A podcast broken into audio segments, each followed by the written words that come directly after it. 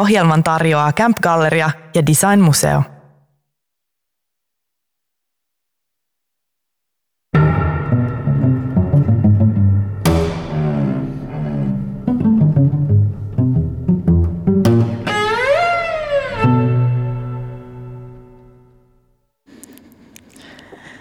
Kuuntelet Helsinki Design Weeklyä. Kiitos siitä. Studiossa seuraavan tunnin ajan Anni Korkman ja uusi juontajaystävä, graafikko Päivi Häikiö. Tervetuloa. Kiitos. Tänään keskustellaan Helsingistä ja sen horisontista, arkkitehtuurista ja taiteesta.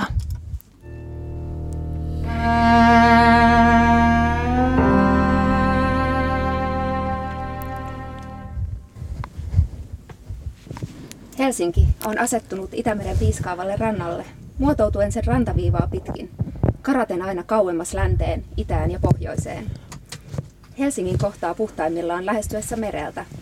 Carl Ludwig Engelin piirtämä kirkko piirtyy valkoisena usein niin harmaata taivasta vastaan, sen edessä laivat, vähän vinksahtanut kauppatori, uusklassiset rakennukset pastellisine väreineen. Kirjeessään vuodelta tuhatkahdeksansataakahdeksantoista saksalaiselle ystävälleen kaupungin arkkitehti Engel toteaa: "Koko Suomi on yksi kallion järkäle. Sisempänä on vuorten ja kallioiden värissä järviä ja soita, mutta pitkin merenrantoja on aika miellyttäviä laaksoja, jotka on rakennettu äärimmäisen ahkerasti ja huolellisesti. Helsinki on merenrannalla, mutta koko maasto on kauttaaltaan kalliota, ja niinpä täytyykin räjäytellä talonkorkuisia vuoria siellä, minne on vedettävä uusia katuja. Kiven louhinnasta johtuvia pomauksia ja jyrähdyksiä on sen takia päivittäin joka paikassa." kaksisataa vuotta Engelin toivekkaiden visioiden jälkeen Helsinki elää ja muuttaa muotoaan edelleen. Taloja puretaan, rakennetaan uusia, räjäytetään maata, kaivetaan valtavia kuoppia. Levittäydytään maan alle ja päälle korkeammalle kuin koskaan. Kadut ovat tämän tästä auki ja kantakaupunkiin kaavoitetaan yhä uusia hotelleja, tornitaloja ja kaupunkilaisten olohuoneeksi kutsuttuja uudiskohteita, jotka puistomaisten miljöiden sijaan usein näyttäytyvät kauppakeskuksina. Helsinki, Helsinki karkaa myös rantaviivojensa ulkopuolelle, lisää maata raivataan käyttöön merestä, paalutetaan, siirretään rantaviivaa, läjitetään lisää ja lisää maata veteen, annetaan talojen kurkottaa veden päälle. Samalla tilaa nipistetään vakiintuneilta ja historiallisesti arvokkailta puistoilta ja metsäalueilta kuin vaivihkaa. Helsingin muoto, luonne ja kehitys ovat teemoja, jotka nousevat pintaan kärjistyen ja helposti. Kenellä on oikeus päättää, miten kaupunki kehittyy?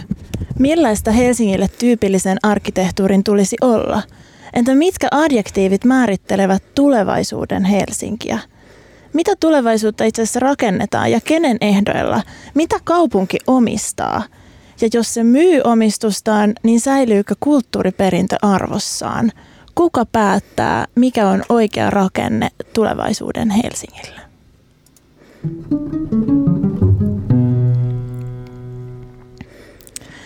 Okei, vieraanamme on Timo Tuomi, Helsingin yliopiston dosentti, joka on toimittanut ja kirjoittanut muun muassa useita arkkitehtejä ja rakennettua ympäristöä koskevia teoksia.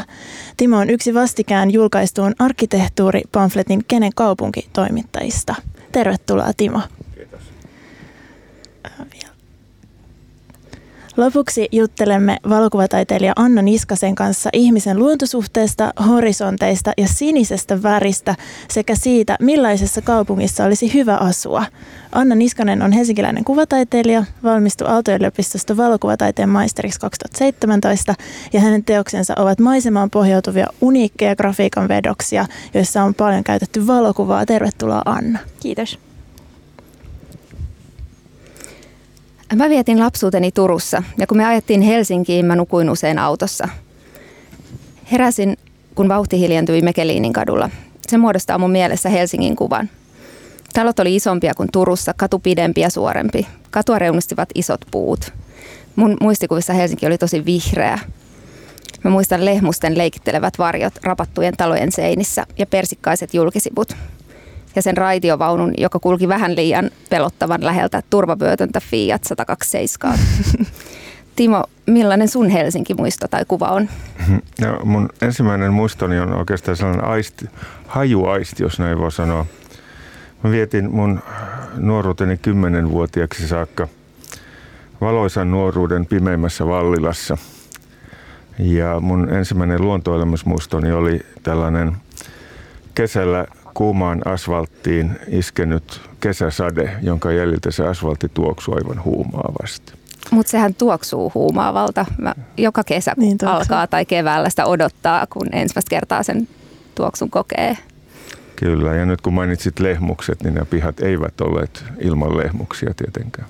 Niin, ja mä ajatellut, että mun mielestä se on yksi tyypillisimpiä asioita Helsingissä on ne lehmukset, joita nyt valitettavasti myös raivataan aika paljon pois tieltä. Tahmaavat lehmukset. En, niin, se, eikö, eikö se ole se toukka, joka tahmaa? Okei, okay, se on toukka, okei. Okay. Okay. Millainen, Anni, sun Helsinki muisto tai kuvaan? Nyt kun te maalailitte tota asfaltin tuoksua, niin mäkin jotenkin kyllä sinne kiinnityn. Ja, ja kyllä mun Helsingin muistoissa on aina värit. Mä oon asunut pitkään myös poissa Helsingistä ja Suomesta ja aina koti-ikävöin sellaista mun mielestä aika äm, tietynlaista sisäpihojen kellertävää ruosteen väristä varjoisaa väriä, johon kuuluu myös asfaltti, johon kuuluu myös lehmukset. Ja, ja Helsinkiin kuuluu tietysti myös meri ja meren tuoksu. Mä olin eilen rantakävelyllä ja tuntui, että haistoin ekaa kertaa tänä vuonna sen keväisen Helsingin meren, jossa on jotain aika suolasta ja kirpakkaa ja, ja myöskin le- leväisyyttä. Joo, se on myös se aika tiukka puhuri, joka sieltä tulee niin, usein. Mielestäni se on osa Helsinkiä, se tuulisuus, joka toisaalta on myös musta tosi hienoa. Kyllä. Öm, aloitetaan, Timo, sun kanssa siitä, että arkkitehdit äh, Wilhelm Helander ja Mikael Sundman julkaisivat vuonna tuhatyhdeksänsataaseitsemänkymmentä pamfletin Kenen Helsinki. Se kritisoi asukkaiden tarpeista piittaamatonta kaupunki- ja liikennesuunnittelua ja erityisesti sisäpiiriverkostoja. Tämä legendaariseksi muodostunut kirja sai silloin kiivasta keskustelua ja myös muutoksia aikaan.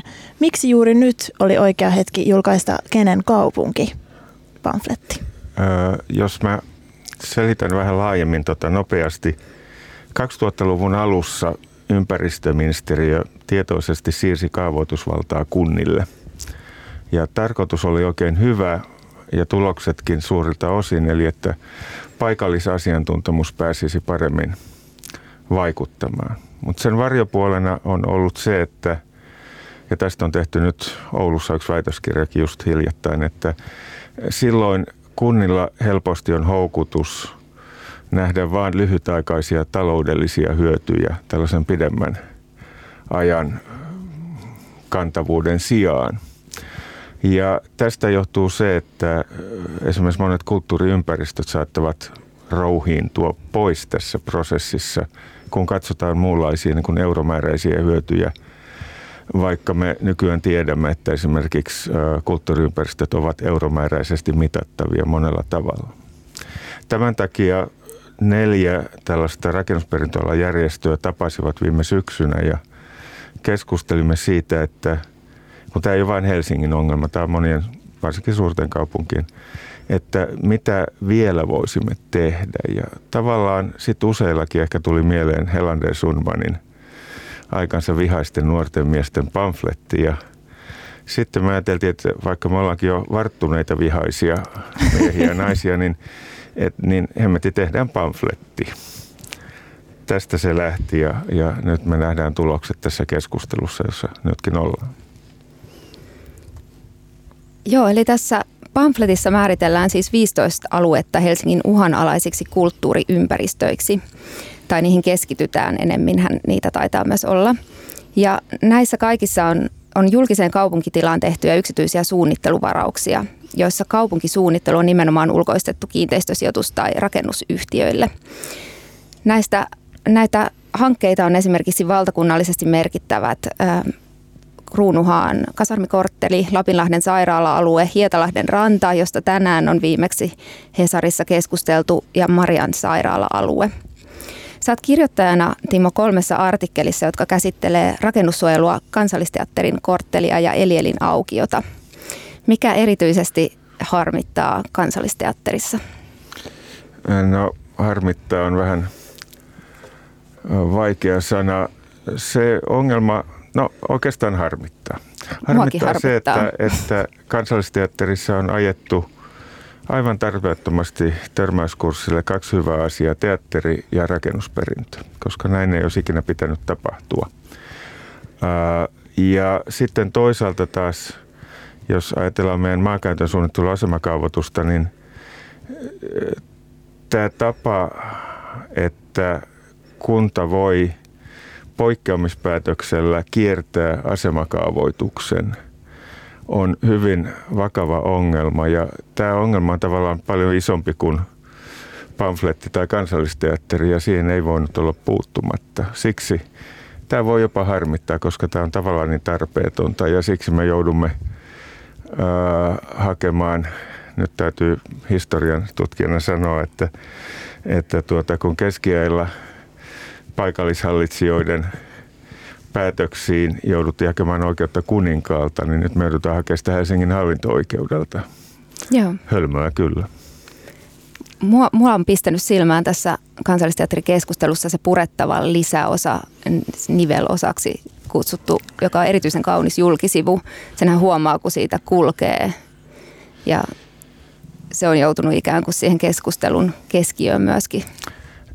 Joo, ajattelin sanoa tästä asiasta vasta Elielinaukion kohdalla, mutta nyt sä sait sen musta ehkä tähän. Muistatte sitten, kun me kaikki vähän naurettiinkin, kun Trumpin aikana heidän tiedottajansa esittivät tällaisia alternative truth-lauseita, mm. eli tällainen vaihtoehtoinen totuus, niin nämähän on täälläkin tällä hetkellä. Esimerkiksi tämä sen väliosan ö, väliaikaisuus, niin sitä ei ole missään osoitettu. Sitä vaan toistetaan papukaijanomaisesti. Tuota, viime kesänä minä, Kristo Vesikansa ja Juha Ilonen kirjoitettiin siitä Helsingin Sanomiin. Tämä on tavallaan korjausteksti, ja sitä ei ole kukaan muuksi osoittanut. Ja, ja Elielinaukiolla tämä vasta puhkeaa kukkaan, tämä tällainen vaihtoehtoiset totuudet. Ja tämä on niin kuin hyvä meidän mieltä, että me ollaan niiden keskellä koko ajan. Hyvä huomio. Eli tämä Elielinaukion rakennuskilpailu, mistä on nyt käyty viimeiset pari viikkoa paljonkin keskustelua julkisuudessa arkkitehtien, kaupungin, virkamiesten ja myös kaupunkilaisten kesken. Eli eilen oli Hesarissa tämä, että täydennysrakentamiseen tuli ennätysmäiset viisituhatta kuusisataakolmekymmentä kommenttia kansalaisilta, jotka oli koko lailla tyrmääviä monet niistä. Eli mi- mihin tää, mitkä suurimmat ongelmat tässä Elielin tai asemaukion tapauksessa on, Timo? No, jos mä kiteytän yhteen lauseen, suurin ongelma on se, että siinä yleensä halutaan rakentaa. Mm.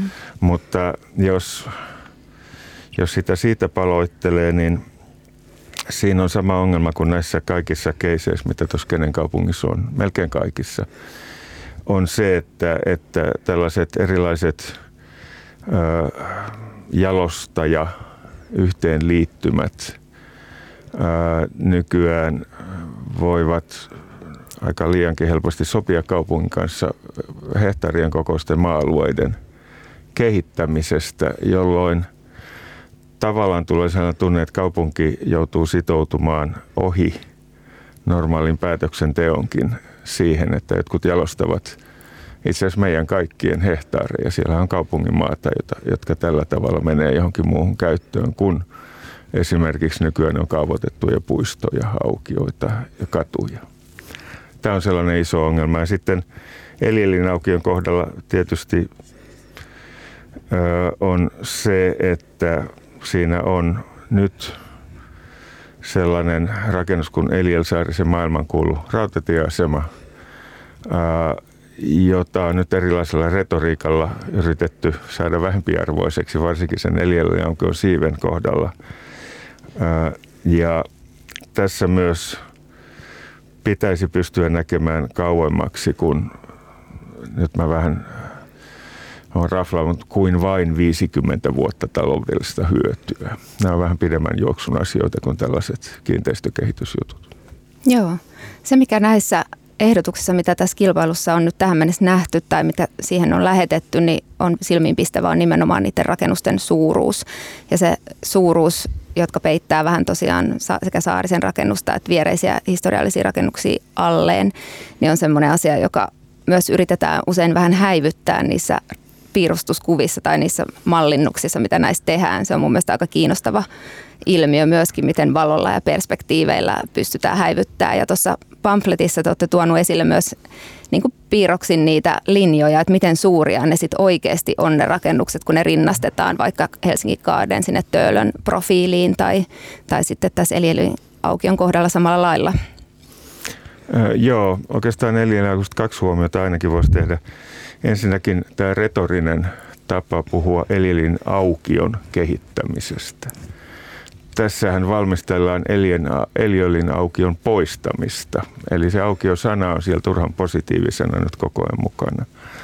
Ja toinen, kun mainitsin nämä ehdotukset, niin siellähän on sellaisia, jotka jonain huumorin lajina, millä mä en ole vielä keksinyt nimeä, niin on aika huimia. Esimerkiksi nämä ruohopeitteiset vihreät katot.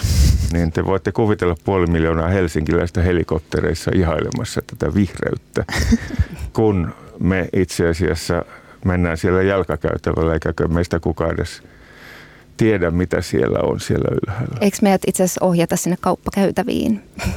No luultavasti mielellään näin tehdään, että tota, aukio muuttuu shoppailuksi. Mä mielellään olen ajatellut sellaista vaihtoehtoa, niin kuin monet arkkitehditkin, minähän en sellainen ole. Mutta esimerkiksi Tukholman Kungsträdgården, jossa on sellainen rivi kahvilapaviljonkia, ja heti niiden takana aukeaa sellainen raskaammat rakennuskorttelit, niin kuin nyt siinä joka suuntaan. Ja kukaan ei voi väittää, etteikö se olisi viihtyisää ja kaikille kaupunkilaisille. Mutta ilmeisesti niin kuin euromääräisesti siitä ei tule katetta. Aivan, eli tämä on just tämä, ehkä kiteytyy tämä uudisrakentamisen ongelma näissä tapauksissa, mistä ollaan puhuttu, eli historiallisia kulttuuriympäristöjä kaavoitetaan maksimaalisen neliömäärän ja rahallisen, lyhytjänteisen rahallisen tuottavuuden ehdoilla. Eli, ja sitten tässä tapahtuu myös tätä, jos nyt kärjistää, että kulttuuriympäristöt on siis kaupan eniten tarjoaville arkkitehtien, maisema-arkkitehtien ja usein myös museoviraston tai rakennusperintöä edustavien tahojen asiantuntemus ohitetaan. Eikö näin suurin piirtein ole? Kyllä joo, näinhän se on. Esimerkiksi Elielinaukiosta ovat mun mielestä melkein maan tunnetummat parhaat arkkitehti, arkkitehdit ja professorit tehneet ympäristöselvityksiä, jotka on kyllä säännönmukaisesti tehty, mutta sitten ollaan tyytyväisiä, ne on nyt tehty ja sitten ne pannaan mappiin. Eli, eli niillä mielipiteillä ei ole ollut mitään merkitystä tässä ö, mihinkään suuntaan, joka on todella tällainen harmillinen. Ja nyt kun mainitsit tämän, oliko se nyt yli viisi ja puoli tuhatta näitä mielipiteitä tuli Elielinaukiosta, niin nyt mulla on hillitön halu tässä vaiheessa mainita tuota, tällainen kaupungin strategia, koska tuota, Anni Sinnemäki totesi Hufvudstadsbladetissa jo syksyllä, kun tästä oli viimeksi siellä isompi juttu, että kaupungin strategian mukaan kaupungin tehtävänä on mahdollistaa yksityisten tahojen pääseminen sellaisiin paikkoihin, joihin ne haluavat. Piste. Ja nyt jos te ajattelette, tämä on vaan ajatusleikki tietysti, näinhän ei tapahdu, eihän. Toivottavasti että, ei. Että kun, jos näistä viidestä ja puolesta tuhannesta on valtaosa kielteisiä, mutta koska ne ovat kaupunkistrategian vastaisia, niin niitä ei voida eikä tarvitse ottaa huomioon. Eikö niin? Nimenomaan. Ja, jää nähtäväksi. Mutta hienoa, että palautet on tullut noin paljon. Ihmisethän tästä on tulistuneet monet, joka ehkä kuvastaa myös sitä Saarisen rakennuksen ikään kuin tunnearvoa ihmiselle. Se on tietynlainen niin kuin suomalaisen arkkitehtuurin symboli kuitenkin myös.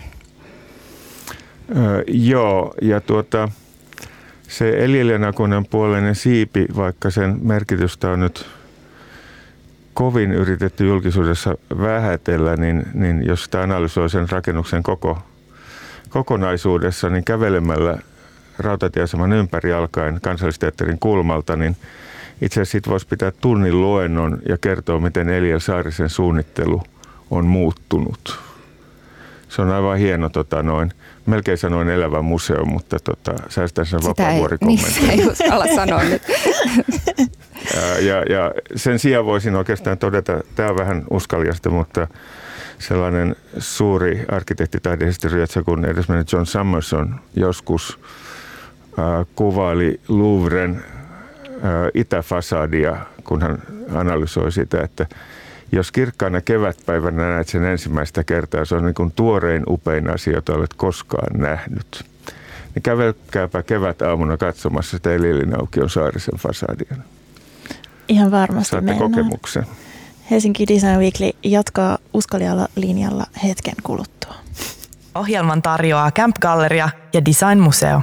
Täällä studiossa Päivi Häikiö, minä Anni Korkman ja myös Timo Tuomi ja Anna Niskanen. Jatketaan keskustelua tästä Kenen kaupunki -pamfletista ja Helsingin uudisrakentamissuunnitteluista. Eli yksi asia, joka on ollut myös tapetilla tai on tuloillaan ehkä vielä enemmän näkyväksi, on Pasilan ja Kalasataman uudisrakentamista leimaavat tornitalot ja Pasilan trikonikokonaisuus, joka tulee muuttamaan aika keskeisestikin kulttuurimaisemaa Töölöltä käsin. Eli nytkin joku linnunlaulussa laulussa käyskentelee tai etenee siitä Postitalon ja Kiasman välistä, yllättyy yhtäkkiä, kun sieltä näkyy tornitaloja. Eli miksi tämmöiset pilvenpiirtäjähankkeet ja usein tornitalot, jotka nimenomaan kumpuaa kauppakeskuksista, tuntuu, ainakin mun mielestä ne tuntuu tosi vanhanaikaiselta tavalta kasvattaa kaupunkia, mutta tämän hetkellä ne näyttää olevan semmoinen jonkinlainen trendi Helsingin uudisrakentamisessa.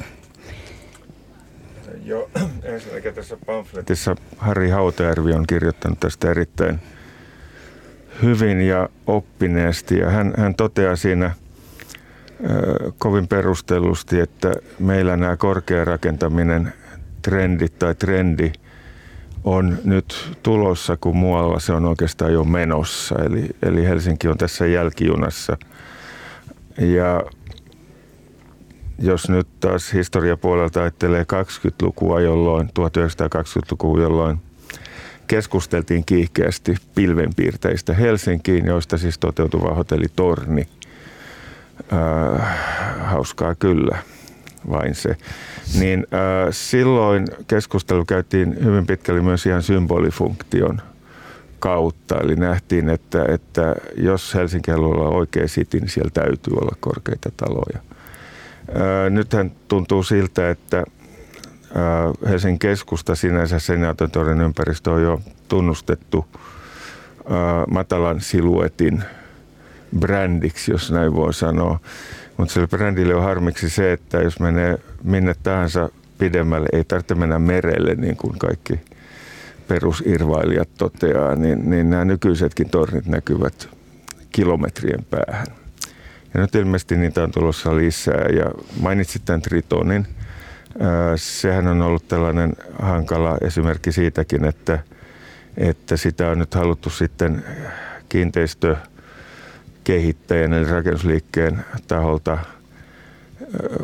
paksuntaa ja, ja niin kuin tehdä kökömmäksi, jos näin voi sanoa. Ja jos nyt taas joku voisi harmittaa, niin se, että siihen on kiinnitetty hyvin taitava ja maineikas arkkitehti, ja, ja tuota, se on hyvin ikävää, jos tällaisen hyvin hienon arkkitehdin nimi muistetaan jostain todellisesta mokista jälkikäteen, ja tällaiset asiat on ikäviä. Tämähän on muutenkin huomattavaa, että ä, tällaisena taitavana liikkeenä niin minäkin tekisin, jos olisin ä, niissä hommissa, niin, niin haluaisin mahdollisimman tunnetut arkkitehdit niin kuin keulakuviksi tällaisiin hankkeisiin. Näinhän yritetään myös Elielinaukiolla. Niinpä, joo, siitä saa lehdistöön sitten toista kulmaa. Mua rupeaa nyt itse asiassa harmittaa, että Helsinkiin ei rakennettu tuhatyhdeksänsataakaksikymmentäluvulla enemmän tornitaloja. Jos ne olisi tornin näköisiä, ne olisi muista aivan mahtavia siinä keskustassa, vähän erilaisia kuin nämä uudet suunnitelmat. Mutta palaan myös tähän Harri Hautajärven artikkeliin tiiviim, tiiviimmin, korkealle, tehokkaammin tässä Kenen kaupunkikirjassa. Siteraan suoraan. Korkeita rakennuksia ja pilvenpiirtäjiä on perusteltu sillä, että tehokas maankäyttö on ekotehokasta ja siten hillitsee ilmastonmuutosta. Vaikutus on kuitenkin päinvastainen sekä rakentamisen että käytön osalta. Ja Hautajärvi luettelee tässä vielä asioita, kuten ylläpitokäyttö ja korjauskulut ja tietenkin kokonaisenergiakulutus. Hiilidioksidipäästöt neliömetriä kohti ovat korkeissa tornitalossa keskimäärin kaksi kertaa suuremmat. Nämä ovat aika isoja nämä erot. Eli se on aika lailla silmän lumetta tämä ekologisuuteen sitten vetoaminen. Ja sitten hän tässä samassa artikkelissa puhuu myös siitä, miten esimerkiksi Pariisissa ja, ja Kööpenhaminassa tehdään päinvastoinkin hyvin vehreitä ja vihreitä alueita tällä hetkellä. Minkä takia Helsinkiä varsinkin tämän, pan, pan, tämän pandemia-ajan aikana ei ole haluttu kehittää enemmän siihen luonnonläheisyyteen? Tuleeko se havaintovasti joskus myöhemmin, että ihmiset kaipaa vihreyttä kaupunkiin? Siitä on tutkittua tietoa aika paljonkin, mutta selvästikin kiinteistöjalostus ei pidä kärkihankkeinaan tällaisia, koska ne ei euromääräisesti ole mielekkäitä luonnollisestikaan. Taas kaupungin asukkaiden sekä fyysisen että mielenterveyden kannalta ne olisivat nimenomaan se hyvä sijoitus. Että taas voitaisiin katsoa vain viisikymmentä vuotta eteenpäin näitä asioita, mm. eikä vaan su- eikä seuraavaa kauppakeskusta tai jotain muuta, mistä tulee ne eurot nyt. Niin, nimenomaan. Tämä sama asia liittyy myös tämä Helsingin merellinen sijainti, eli nämä, nämä isot talot lisää tuulitunneleita ja helleilmiöitä, eli semmoinen tietynlainen kaupungissa viihtyminenhän myös vähenee, ja ilmastonmuutoksen vaikutukset Helsinkiin merellisenä kaupunkina kuitenkin on ihan, ihan järkevien laskelmien mukaan ihan merkittäviä. Niin mua ihmetyttää myös se, että miksi, miksi kuitenkin Helsinkiä laajennetaan koko ajan sinne meren päälle myös. Mitä mieltä olet, Timo? Tämä oli syvä huokaus. Eikö ne tekisi mieli sanoa, merellisesti. Että tuota, taas mennään viisi vuotta trendeistä jäljessä, mutta tuota, mä vaan pelkään, että näinkin on. Tuohon mulla ei ole mitään järjellistä suoraan sanoen vastausta. Se tulee tietysti mieleen näissä perusteluissa monta kertaa. Esimerkiksi Marian sairaalan alueen kohdalla. Muistaakseni valtuustoa myöten niitä puolustettiin sillä, että nyt on syytä tehdä rohkeita ratkaisuja. Ja mun mielestä nimenomaan ne eivät ole rohkeita, vaan perässä juoksijoiden ratkaisuja. Rohkeita ratkaisuja olisi nyt analysoida ää, ja tunnustaa tarkkaan, mitkä on ne todella kovat jutut Helsingissä. Ja vielä tästä siluetista kyllä sen sanoisin, että mä vuosia puhuin mielellään siitä, että Euroopassa on kohta enää Rooma ja Helsinki, jotka ovat pysyneet tiukasti sillä tota, vanhalla siluetilla. Nyt se on vaan Rooma. Et katsokaa Tallinnaa, halutaanko me sellaiseksi. Eikä taas tarvitse sanoa mereltä käsin, vaan vaikka sä tulet bussilla Mäntsälästä, niin se iskee sua naamaa. Totta. Totta.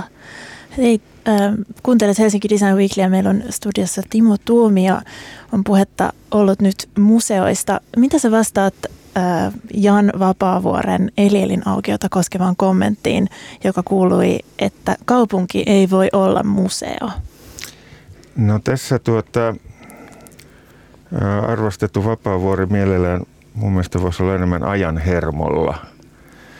Koska tämä museosanan käyttö tässä yhteydessä juontaa noin kolmekymmentä vuotta taaksepäin, jos muistatte koulujen piholta se meidän museoon tai jotain tällaista muuta, jossa käytettiin museosanaa nimenomaan negatiivisesti, niin se on kyllä useimmilla ihmisillä jo jäänyt sinne koulun pihalle, mutta nyt Vapaavuori käyttää sitä tälleen ehkä liiankin retrohenkisesti tässä. Helsingin Sanomissa Janne Vilkuna ja kumppanit kirjoitti tästä hyvin äskettäin, että nykyään museot tavallaan ovat niitä paikkoja, joissa meitä prepataan katsomaan ympäristöä ja löytämään siitä lisää viihtyisyyttä. Eli, eli museot on se positiivinen asia. Erittäin hyvin sanottu. Nyt museoasiaa vielä tähän loppuun, eli aloitettiin Engelillä ja sitä Engeliä hän ei voi ohittaa, kun puhutaan Helsingin kaupunkikuvasta. Ja lopetetaan tämä osa keskustelua myös Engelin sitaattiin. Tunteemme ovat rauhalliset, kun rakennuksen kaikkien osien ja mittojen harmoniset suhteet sointuvat yhteen sekä toistensa että kokonaisuuden kanssa. Ja kun näillä harmonisilla suhteilla on merkitystä. Eikö tämä voisi olla ihan hyvä tapa suunnitella uutta Helsinkiä? Sä sanoit sen paremmin kuin olisin yrittänytkään. Jatketaan tästä hetken kuluttua. Ohjelman tarjoaa Camp Galleria ja Design Museo. Tämä on edelleen Helsinki Design Weekly, studiossa edelleen Päivi Häikiö, Anni Korkman, Timo Tuomi ja Anna Niskanen. Oltiin siirtymässä jo aihelistalla eteenpäin, mutta pakko kommentoida, tulee niin loistavaa äh, viestiä studioon, tuon viestistudioon äh, Hommelin kautta Radio Helsingin nettisivuilta, että et osallistutaan vielä keskusteluun sen verran. Täällä nimittäin äh, kysymys tulee, että no mitä sille Marjalle sitten pitäisi tehdä? Mihin saa rakentaa, jos ei merelle eikä ylös? Voisitteko tuoda jotain vastauksia pelkän ei näin sijaan? Ja yksi kenen Äh, kenen Helsinki-pamfletin kirjoittajista Timo Tuomi, kenen kaupunkipamfletin kirjoittajista Timo Tuomi, anteeksi, halusi tähän vielä vastata. Ole hyvä, Timo. Joo, koska tämä on nyt hyvin tärkeä ja hieno kysymys. Ja mä jyrkästi myönnän, että pamfletilla me halutaan tuoda myös esille vaihtoehtoisia tapoja. Se, mitä pamfletissa kritisoidaan, on ensinnäkin nämä menettelytavat, miten kaupunkia suunnitellaan kovasti ohi monien mielipiteiden ja se minne, eli näihin meidän yhteisille paraatipaikoille. Se, mistä olemme villisti samaa mieltä koko toimituskunta ja toivottavasti muutkin, että Helsinkiin pitää rakentaa ja nyt sanomme, että joku autokauppias, mutta fiksusti ja katsoen, että nämä meidän yhteiset arvokkaat paikat ei tärvelly siinä mukana. Eli kiitos tästä kysymyksestä. Tämä on tärkeää. Kiitos Timo Tuomi. Jatketaan äh, sieltä ylhäältä ja mereltä. Siirrytään horisontteihin. Katse sinne päin. Tervetuloa keskusteluun valokuvataiteilija Anna Niskanen. Kiitos. Me ollaan Annin kanssa fa- fanitettu kirjailija Rebecca Solnitin esseekokoelmaa Eksymisen kenttäopas ja siinä esseessä Siniset etäisyydet sanotaan näin. Merkittävinä hetkinä koetut tunteet kiintyvät usein paikkoihin. Tapahtumapaikan muistaessaan muistaa siksi myös tunteen, ja joskus paikalla käyminen saa tunteen paljastumaan. Jokaisella rakkaudella on maisemansa. Paikoista puhutaan usein kuin niillä olisi merkitystä vain hetkellisinä ympäristöinä, mutta ne voivat hallita ihmistä myös etäisyyden päästä ja alkaa elämäänsä paika, elä, jatkaa elämäänsä paikan kokemuksina. Ihmismielen luomuksina, jotka sisältävät paikkojen ilmapiirin ja kytkökset voimakkaisiin tunteisiin. Tämä sitaatti toi meille mieleen sun teoksen, jossa kuvataan paikkaa ja luonnonpintoja sellaisina unenomaisina horisontteina. Anna Niskanen, sun teokset usein muodostuu muistoista, paikoista, joissa olet ollut, ja sitten ne muodostuu niissä teoksissa uudelleen eräänlaisina fantasioina. Miten nämä paikat, joissa olet ollut, elää sun mielikuvituksessa eteenpäin, ja miten ne sitten lopulta muodostaa sen teoksen? No toi, tota, toi sitaatti, jonka äsken luit tuossa, niin on oikeastaan tosi kuvaava siitä, että miten, miten mun työt muodostuu. Mä matkustan aika paljon. Mä tota, matkustaessa keräilen. Mä keräilen sekä niinku tämmöisiä ekofakteja, eli niinku luonnon esineitä, mutta myös koen valokuvaamisen jonkunlaisena keräilynä. Ja tota, ää, mä usein niinku näitä, näissä paikoissa vieraillessa niin tota, ää, koen silleen, juuri tuon sitaatin kaltaisesti ehkä semmoisia jotenkin niin kuin, saattaa olla aika voimakkaitakin tunteita siitä, että, että muodostaa semmoisia odotuksia siitä, että kuinka tulee sitten muistamaan sen paikan. Ja sitten sieltä oikeastaan lähtee se, että mitä mä lähden sitten niin kuin, muodostamaan niitä mun teoksia, koska mä kerään koko ajan semmoista arkistoa, valokuvia ja esineitä ja sitten mä niiden pohjalta ähm, luon tota, äh, vedoksia ja veistoksia. Eli tota, mun, mun teoksissa ei harvoin on niinku tavallaan mitään semmoista suoraa kuvaa tai kuvausta mistään oikeasti olemassa olevasta paikasta, vaan niissä on äh, muokattu ja tota, montaasin tavoin äh, muodostettu semmoisia uusia, uusia paikkoja äh, valokuvista ja muista kerätyistä tota, asioista. Kun puhuttiin äsken tuossa Helsingistä ja siitä tunne, tunteisiin liittyvästä kuvasta, mikä kullakin on tosi henkilökohtainen muisto. Mikä sulle on se sun Helsinki-kuva, mihin kiteytyy jotain tästä kaupungista?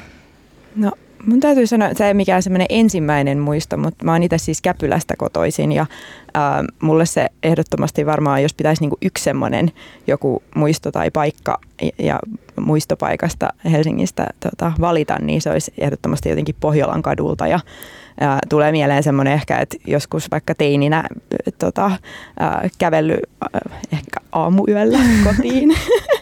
Ja tota, jotenkin sellainen, että, että kesällä aurinko nousee tosi aikaisin ja, ja just ehkä se, sit ne tosi samanlaiset semmoiset asfaltin tuoksut ja, ja poppelit ja muut, niin tota, Pohjolan katu on ehdottomasti semmoinen kuva, joka on mielessä. Joo, ihana muisto. Mulla on hyvin samantapainen muisto, jota mä oon miettinyt, että se on varmaan se, mitä mä muistelen joskus kuolinvuoteella kauhean brutaalia, mutta jotenkin semmoinen, että oletettavasti silloin illalla meni kaikki pieleen ja oli tapahtumarikas yö, mutta sitten sä kävelet silloin aamukoitteessa jossain vähän liian isolla kadulla ja tosi voittamattomin fiiliksin. Ja ne on jotenkin sellaisia, ehkä sellaisia nuoruuden hetkiä, johon liittyy kaikki ne aistielämykset ja se kokemus siitä tietynlaisesta, että elämä on edessä. Joo, niin paljon tunteita. Ja kesä Helsingissä tietysti se kirkas valo.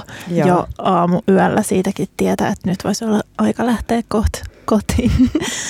Joo. Tota... Sun, sun näyttelyssähän luonto usein, tai miten mä oon nähnyt ainakin, niin on usein horisonttimaisesti yhtenä rauhallisena linjana, tai ainakin osa teoksista, tai joku teos voi olla semmoinen linja, horisontti. Tällä hetkellä sun teoksia on näytillä Väinö Aaltosen museossa Turussa, ryhmänäyttelyssä Epävarma horisontti. Mikä tämä horisontti on? Miksi sun teokset usein muodostaa sellaisen? Mä luulen, että horisontti on semmoinen, horisontti on osa maisemaa, ja maisema on sellainen jotenkin tapa katsoa luontoa. Ja, ja kun mä muodostan mun teoksia, niin se tulee aika luontevasti sieltä niin kuin valokuvien joukosta. Eli mä teen mun teoksissa usein myös tässä Väinö Aaltosen museossa olevassa teoksessa niin, että mä oon ottanut valokuvia ää, paikoista ja sit mä ihan niin kuin digitaalisesti yhdistelen niitä ja tota, luon semmoisen ison kokonaisuuden, joka usein on nimenomaan tämmöinen horisontti tai maisemakuva. Ja sitten tota, ää, Sitten sit, niin kuin lopulta teen siitä käsin ää, vedoksen, joka on usein syanotypiaa. Ja tota, äm, se, ehkä mulle se siinä on siinä si, niin kuin, ää, horisontissa ja siinä semmoisessa tilallisessa teoksessa, niin mä usein, usein mietin teosta tehdessä jo niin kuin valmiiksi, jos mä tiedän sen näyttelytilan, mihin se on tulossa, niin tavallaan mietin sitä, että et, et, miten se sointuu sen tilan kanssa yhteen. Ja sitten yksi semmoinen niin kuin henkilökohtainen kiva juttu siinä, kun tekee jotain tuommoista isoa horisonttia ja isoa, isoa tilallista teosta, on se, että mä en ikinä itse näe sitä kokonaisuutta ennen kuin se on siellä seinällä, koska mulla ei ole mitään niin isoa tilaa, missä sitä katsoa. Eli se on sitten mulle semmoinen, myös semmoinen ihan mukava tunne aina nähdä se näyttelytilassa. Musta on myös ihana näin katsojana käydä katsoa läheltä ja sitten niin kuin pakittaa katsoa kaukaa, mitä se teos ikään kuin muuttuu myös tosi erilaiseksi ja se ehkä semmoinen emootio siinä voi muuttua täysin. Joo, joo ja kyllä mä koitan niin kuin aina tavallaan myös niin kuin ne, tuoda sinne semmoisia elementtejä niihin yksityiskohtiin, jotka tavallaan mahdollistaa sen, että sitä on kiva katsoa sekä, sekä läheltä että kaukaa. Ja aika niin kuin... Siinä muokkausvaiheessa myös niin kuin koitan tavallaan niillä valokuvilla luoda semmoisia kohtia, missä, missä ne, ne voi toimia ne valokuvat semmoisina niin kuin, tota, semmoisina yleismaailmallisina laukaisijoina sille niin kuin, tavallaan jonkun paikan muistamiselle. Et ne on aika semmoisia universaaleja tota, luonnon asioita, joita mä oon kuvannut, jolloin monella saattaa liittyä niihin muistoja, vaikka ne just siinä paikassa olisi käynytkään, missä mä oon sen kuvan ottanut. Sä oot nyt matkustat paljon ja, ja sä keräät muistoja ja sä keräät niitä aarteita ja sitä kautta palaat niihin paikkoihin tai ihan uusiin paikkoihin, niin, niin jos sä tutkit luontoja ja, y, luontoa ja ympäristöä ja, ja uudelleen muodostat niitä muistoja, niin millaista se on nyt, ää, kun tää liikkuminen on niin rajoitettua? Mistä ne sun fantasiamaisemat rakentuu tällä hetkellä, että mistä sä nyt inspiroidut? No mä oon aika paljon mun mökillä tuolla Hämeessä ja tota, ö, keräilen ja kuvaan siellä, siellä myös paljon ja jotenkin seuraan tätä ö, tota, vuodenaikojen vaihtumista.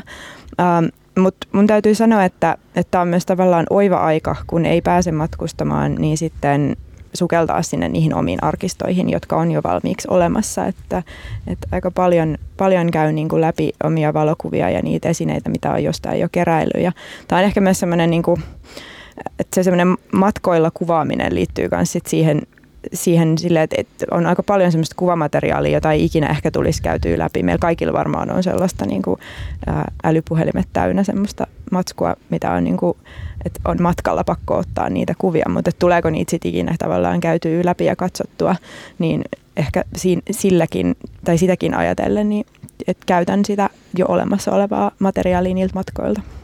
Mikä arvo niiden läpikäymisellä on? Tai tuntuuko susta, että sitä, niitä asioita pitäisi ehkä muistellakin enemmän tai katsoa niitä kuvia enemmän ja sitä kautta sisäistää jotain menneitä kokemuksia syvemmin? No joo, ja sitten sit ehkä sellainen, että mä, mä tyk, niin kuin, on paljon sellaisia paikkoja, jo, jo, joihin, joita mä kaipaan, joihin mä haluaisin ehkä palata jollain tavalla. Niin se, se on sitten tietenkin tietynlainen tapa käydä niitä läpi, niitä muistoja siitä paikasta ähm, tai niistä paikoista.